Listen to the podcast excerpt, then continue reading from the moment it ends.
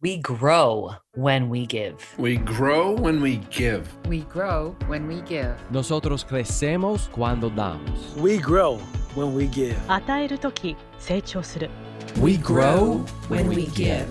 Welcome to ROG, Return on Generosity. I'm your host, Shannon Cassidy. This podcast celebrates generosity at work, not financial giving, giving valuable time, mutual respect, alternative perspectives, and genuine collaboration. Our special guest today is Jennifer Brown. She's an award winning entrepreneur, speaker, author, and diversity and inclusion expert who is a generous leader. She's the founder and CEO of Jennifer Brown Consulting, JBC, and a certified woman and LGBTQ plus owned firm. She's a best-selling author of two incredible books, Inclusion, Diversity, The New Workplace, and The Will to Change. And most recently, How to Be an Inclusive Leader, Your Role in Creating Cultures of Belonging Where Everyone Can Thrive. She is recognized with many awards and she's an incredible podcast, The Will to Change. I'm a Will to Changer. This podcast is downloaded to nearly 15,000 listeners per month, almost as much as ROG. Jennifer is renowned and sought after keynote speaker. She's an expert in leading research institutions and business schools. She lives in New York City with her partner for over 20 years, Michelle.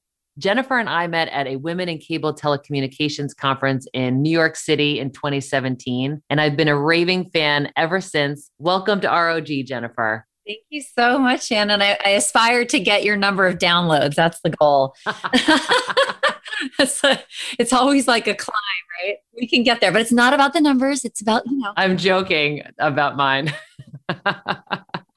so, Jennifer, you have a remarkable story. If you could just give us the highlight reel of your story and your DEI story. Yeah, absolutely. So I began my professional life really thinking I was going to be an activist and a community organizer. And in fact, Michelle and I met as activists in neighboring community justice organizations. And this was in the 90s. But I was also a singer my whole life since a very young age and wanted to perform. And that was really the itch I needed to scratch, I found into my 20s and saying, I got to figure out if this is going to happen for me. So I moved to New York. I went to grad school for operatic vocal performance to really see if I could make it. In the course of operatic training, which is really arduous, I continued to injure myself for some reason. It's just my vocal instrument doesn't have a lot of stamina.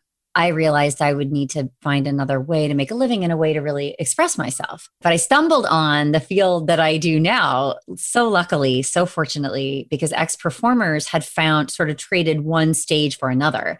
And the stage I found was the, the training stage, the corporate training stage, talking about leadership, which fascinated me. And I ended up going back to school and getting a degree, another master's in organizational development and leadership and learning and how adults learn.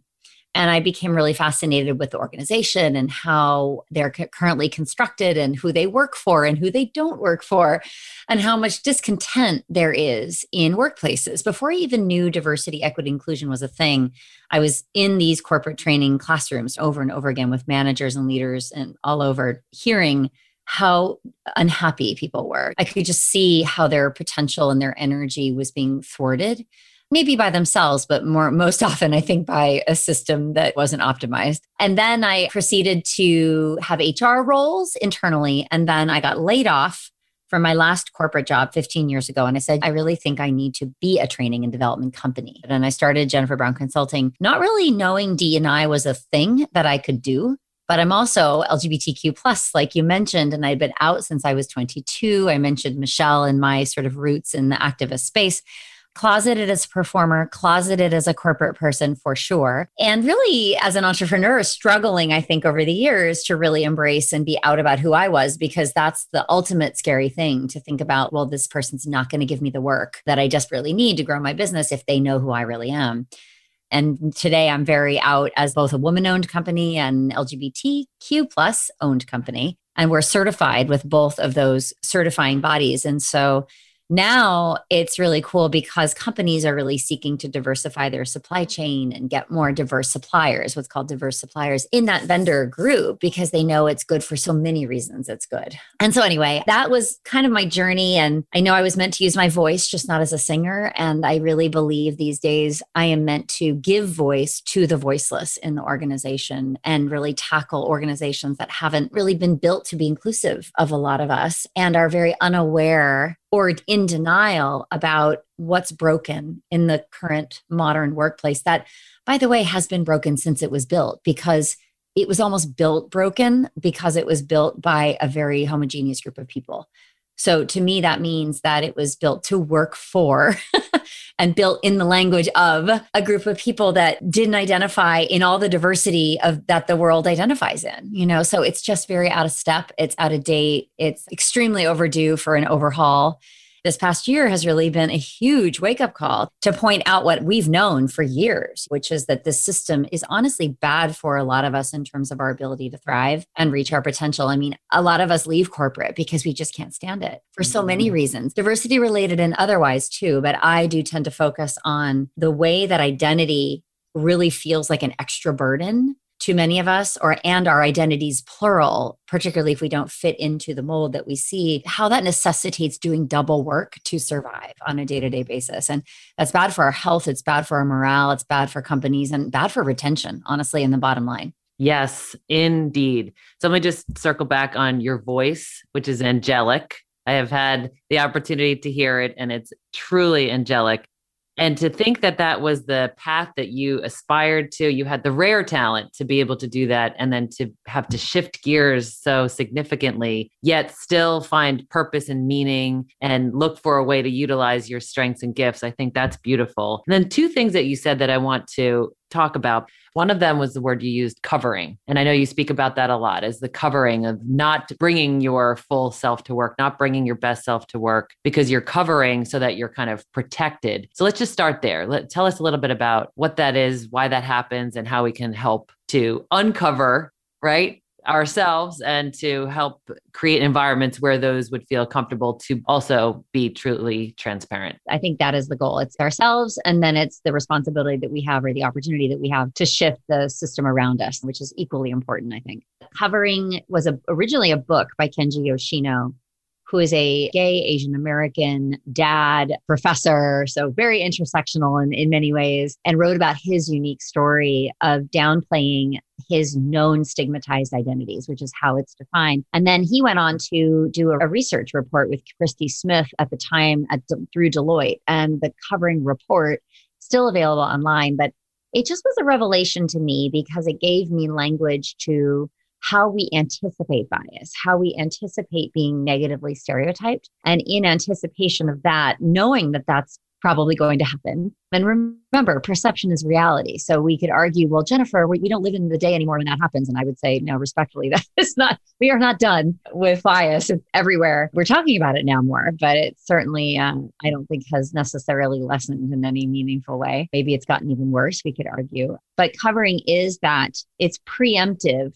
downplaying. It is me not, maybe I am out selectively, but maybe I just never talk about it. Maybe I never talk about Michelle. Maybe I never talk about family or the hobbies we do or the the cultural activities that we take part in or our, our um, you know our philanthropy and our sort of involvement, I can very conveniently leave that out and not make other people uncomfortable and not draw attention to it. What was fascinating to me is the the effort that goes into this like double work of seeking psychological safety and seeking kind of a safe harbor. And to many of us who sense our difference is going to make a difference and, and not a difference we want we take these preemptive steps. It becomes habit. And I think it diminishes, and the study says this too, it diminishes our sense of self, you know, our potential, our energy, our health for sure. And also, then it deprives, I think, others to be impacted by us. The learning that we all desperately need as aspiring allies means that we are met face to face with difference, you know, that we care for someone, that we build a relationship and trust across difference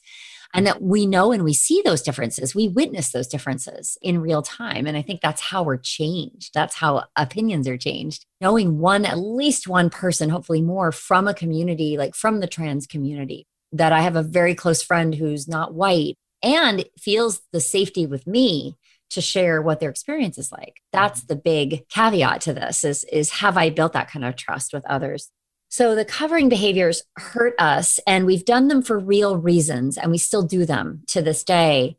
And I know that the statistics show that half of LGBTQ plus people are still closeted in the workplace. And this is a statistic from 2019 from the HRC. That's being in the closet, but it's also degrees of covering. It's degrees of the subtle ways that we shapeshift, right? And I think that those are just as pernicious, if not worse, because it accumulates the subtle lies or the omissions, um, the managing of our image, keeping track of sort of who we've been honest with and who we haven't. I mean, it's all extremely exhausting. And then you add in, hey, I'm black and here's my experience in the workplace, and I might be LGBTQ plus. So then it becomes intersectional, right? The consideration of the the sort of compounding covering efforts and the perception of the need to cover to survive and be given those career opportunities and get that seat at the table without being too much this or too much that. We are constantly thinking about how to present the most sort of frictionless version of ourselves. Then we have to kind of go around the argument and say, well, you should care because if you're a leader, you will be measured and held accountable for how effectively you lead across difference you are doing business in a world that is diversifying. And so our talent needs to look like the world that we do business in. That's what we need to achieve. And so it doesn't matter. The moral argument of empathy isn't always the thing that's going to cause the behavior change. While I wish that were all we needed, I have gotten extremely good. And a lot of us who do this work have had to get extremely good at explaining this in different ways that will appeal to somebody's logic or bottom line or their selfish motivations. What I care about is impact. I've seen some of these letters that are written and emails that are sent escalate all the way to the CEO. And there's a little chat and there's a, conversation that happens and a choice that is provided to people to say, hey, the world is changing and we as a company need to change with it. When we come back, Jennifer will share with us about the essential role of language for inclusion and explains why pronouns matter.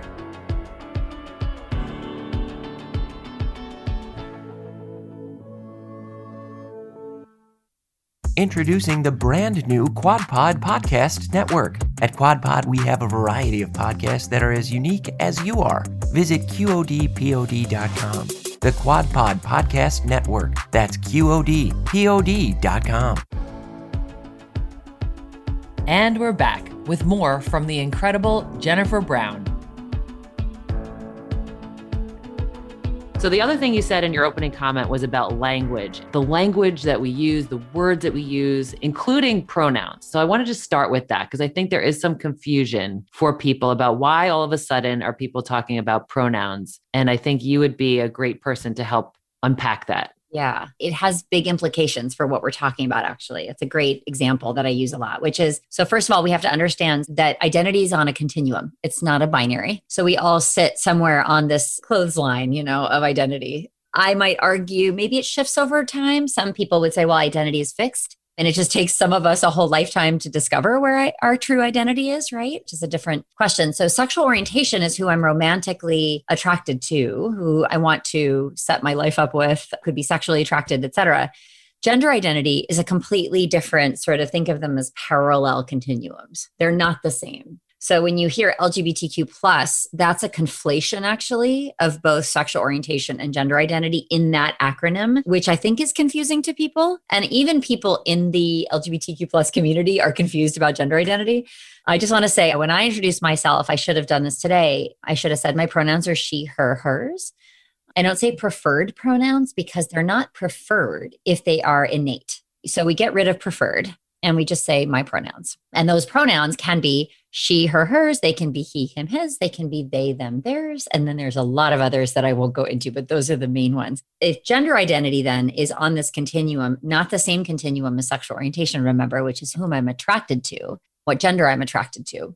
Gender identity is that I'm a cisgender woman which means that my sense of my gender matches the gender of the body I was born in. So to you, I would appear as female, although we always need to check that because what we see does not tell us the whole story in many, many ways about diversity dimensions. And this one, very particularly. So I don't want to assume, like looking at you, Shannon, I don't want to assume your pronouns are she, her, hers. I see what I see and I sort of surmise. To me, it needs to be confirmed because we can't assume that our world around us, everyone around us is cisgender. By the way, before last year, June, we could lose our employment for coming out at work in 35 states. And there was a Supreme Court ruling last year. June had a lot going on in it. So I think it came and went along with everything else that was going on, but it was a very important ruling.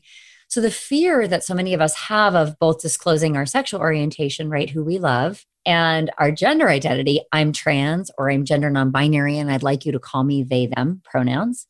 That stuff was literally in a very concrete way uh, at putting your job at risk. And it still is. I mean when we don't have all the protections certainly it stirs up bias discrimination whether we hear it or not it's still an enormous risk to be ourselves at work particularly if we don't identify as cisgender. We as cisgender people and aspiring allies to that community need to make it safe to talk about gender identity. And the, that's the reason why we use our pronouns when we convene a new team or when we're introducing ourselves to anybody new. We constantly want to make it a practice to say, Hey, I see you. I'm not making an assumption that I identify in the way that you do. I want to open that door for you to someday, when you're feeling safe, share your pronouns with me so that we can call you by the right name.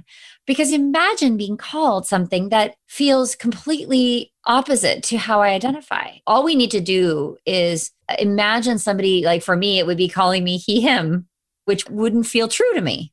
So it would be bizarre to say the least. And also why people say, well, that's not, gr- I can't like grammatically say they, them in sentences and things like that. I just, I want to give advice to folks like, again, this is not the right wrong. This is not the agree disagree. It is literally call people what they want to be called like let's not take a position on something that we really know nothing about from a personal lived experience perspective. It's not our place. What we need to be listening for as inclusive leaders is how does somebody experience the world? How do they want to engage with me? How will they feel psychological safety? Because all of that leads remember to creativity to innovation to relationship building all of these things that to me are the dna of business, of organizations, of output we, I think, create best when we feel that we are seen and heard. So every leader's job in my book is to say, where are people not feeling seen, heard, supported, acknowledged, talked about? Are we silent on things that matter to people? Am I silent on things that I should be verbalizing? Where are there biases that are challenging talent that I want to succeed and thrive? And what can I do to be in solidarity in, in, in changing that, in shifting that, in supporting, in nominating, advocating, and championing? This is our job. This is our job now is really getting up close and personal with what's changing in our workforce and really kind of rolling up our sleeves with this because we have to make every person count. And whatever gets in the way of that, I mean, gosh, that's what made me leave corporate. I, I was like, I can never be successful here. Eh, no matter how hard I try, I feel like the system is stacked against me. And I don't know what difference really strong and activated allies would have made for me, but it was too little too late. So if we're like trying to recruit people in, let's let's really hold on to them and enable them to thrive. Absolutely. And I think that's a great segue to your inclusive leader model because you, what you're saying is we're on this journey, we're on this continuum. So if you could just really quickly give us the the highlight reel of what it means or how to be an inclusive leader. Absolutely. So there's four stages in my model and it's circular so it's not meant to be linear. We start in unaware which is phase one which is i don't know there's a problem. I don't agree. I'm not part of the problem. I'm a good person a lot of that stuff can be in unaware. I'm not taking action because I'm afraid to say the wrong things. So I'm sitting on the sidelines, all of that. So, what we want to do is move from unaware to aware, which is phase two, which is okay, now I know there's a problem, there's a gap, there's a challenge. I want to see difference. I want to understand and read and consume media not made by and for people that identify like I do. I want to open my eyes and I want to examine myself and really understand the difference between I'm a good person, which is the intent, and the impact. Really, you're only an inclusive leader if somebody else deems you an inclusive leader. To me, our own self estimation is flawed it's imperfect, it's incomplete. The measure of it is in others' eyes. So, in aware, we're, we're trying to sort of digest all this information, but then we have to do something with it, which is the third phase, which is active. So, I want to activate this knowledge and I want to start using different language, sharing my pronouns, speaking about my diversity dimensions, my struggle with my own biases we're going to get a lot wrong in active because it's when we sort of take our show on the road, but it's still fresh. It's still newly minted and it's awkward and it may not go well and you may need to apologize and you're going to get it wrong. And I tell people in active, don't make perfect the enemy of the good. Don't be afraid to show up imperfectly, it's so important to say, Hey, I'm a work in progress. And here's what you're going to see me learning and doing and attempting and getting wrong. And I really, really want feedback, but I'm not going to lean on others to do the labor of my learning. People who are like in leadership positions have that kind of capital and that power and access to question how we've done things, question the root of the systems that cause so many biased outcomes, so many unfair outcomes, um, such problems with equity. So when you're an advocate level, you're like, you're really swinging every day, fearlessly, tirelessly, unapologetically. You don't wait for permission. And so there's these four phases. And I think depending on, like you said, we can be extremely advanced in one because we have a lived experience, or say our kid has a disability and we're an advocate for them. And so we've become advocate level. But there's other identities that are, we are still in sort of our infancy learning about, like gender identity is a great example. And yet remember that so many new people coming into the workplace identify as not cisgender and not straight. I heard a statistic one in five under the age of 35 identifies as not straight and not cisgender. So it may be a completely unfamiliar area, but it's an area that we all we need to take that on board and get out of unaware to aware and do lots of learning, lots of TV watching, podcast listening, whatever your preferred mode is. Also, I just want to say we need to diversify our networks, our personal networks, our workplace networks, our teams. Think about like where do we intersect with people across difference so that we can kind of put the meat on the bones of everything we're studying and learning and really endeavoring to build in ourselves. That's important. And we tend towards people that look like us. It's just human, but we have to actively work against that. We have to say, so, where can I take advantage of different associations, attending affinity group events with different identities, and just listen, just listen and absorb? Don't agree, disagree, don't take a position. It's not about that. It is literally just let it let it in make it a part of how you lead and doesn't mean having the answers but it does mean that you've taken effort to expose yourself to other lived experiences besides yours and that you're also investigating your own privileges, which I want to say I'm an LGBTQ woman. So I've got some struggles on that from a marginalization perspective, but I also have white skin. I also have certain educational backgrounds. I have different privileges, socioeconomic privileges that have enabled things in me. And I think it's so important to activate from a place of privilege with a small p, all the privileges that all of us have, honestly. Regardless of your identity, we can be we are both and beings. You know, we have all these pieces of us that we can be activating around both getting the support we need to find our voice, but also giving the support so others can find their voice. And we can be doing both of those things at the same time. So that's how I think about it. And I hope that's helpful. Really helpful, Jennifer. Really remarkable. And something that all of us can learn from and identify with. And I love how you often say that ally is a verb, not a noun. And that's exactly what you're saying. It's like, how do we get activated? And for those who are hearing this and thinking, oh, I want more, I want more, Jennifer is such a generous leader, and the Will to Change podcast is so remarkable. And what there's like 153 episodes. She just did one on generational differences. It's remarkable. So when you're like, oh, this is really sparking something in me, there's so much more. This woman offers incredible resources, a free assessment that you can take on her website about how to be an inclusive leader. That's something I would highly recommend. Her website, jenniferbrownspeaks.com, is incredible. So I'm going to close and reciprocate what you wrote in my copy of the inclusion book, Diversity, the New Workforce and the Will to Change, that I bought in 2017. You signed in this book. Thank you for using your voice for others. And Jennifer, thank you for using your voice for others. Thank you for having me. I love this conversation. I really appreciate it.